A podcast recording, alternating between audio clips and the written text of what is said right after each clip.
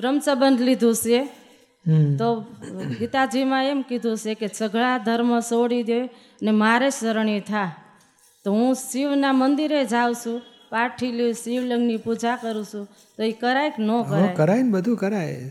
કયા ભગવાને આ નહોતું કીધું? શિવ ધર્મ છોડી દે ને જૈન ધર્મ છોડી દે ને આપણો વૈષ્ણવ ધર્મ? હમ. પાળજી એવું નહોતું કીધું? ભગવાન કીધું દેહના ધર્મ છોડીને તું આત્માના ધર્મમાં આવ. મનના ધર્મ છોડ વાણીના ધર્મ છોડ દેહના ધર્મ છોડ ઇન્દ્રિયોના ધર્મ છોડ. નહીં આંખો જોતી હોય ને તો આપણે જો હું જોઉં છું. એટલે આંખનો ધર્મ આપણે માથે લઈને ફર્યા. સાંભળવા કોનો ધર્મ હશે?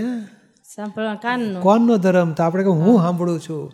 તો બેરો કે- પાછો કે છે આત્મા સાંભળે છે કે છે. એટલે આત્મા સાંભળતો નથી આ. બેરો કેમ નહીં સાંભળતો? આત્મા તોય છે તોય એટલે કા ઇન્દ્રિયો એના ધર્મમાં છે અંતસ્કરણ એના ધર્મમાં છે દેહ એના ધર્મ આપણે આત્મા છે આપણા આત્માના ધર્મમાં રહેતા નથી. એ ભૂલથી આ સંસારમાં ભટક્યા છે. કૃષ્ણ ભગવાને કે તું આત્મા છે ને આત્મધર્મમાં રહે. ત્યારે આપણે આ વૈષ્ણવ ધર્મ ને જૈન ધર્મ ને શિવ ધર્મ ને ભેદ પાડીએ છીએ હજુ.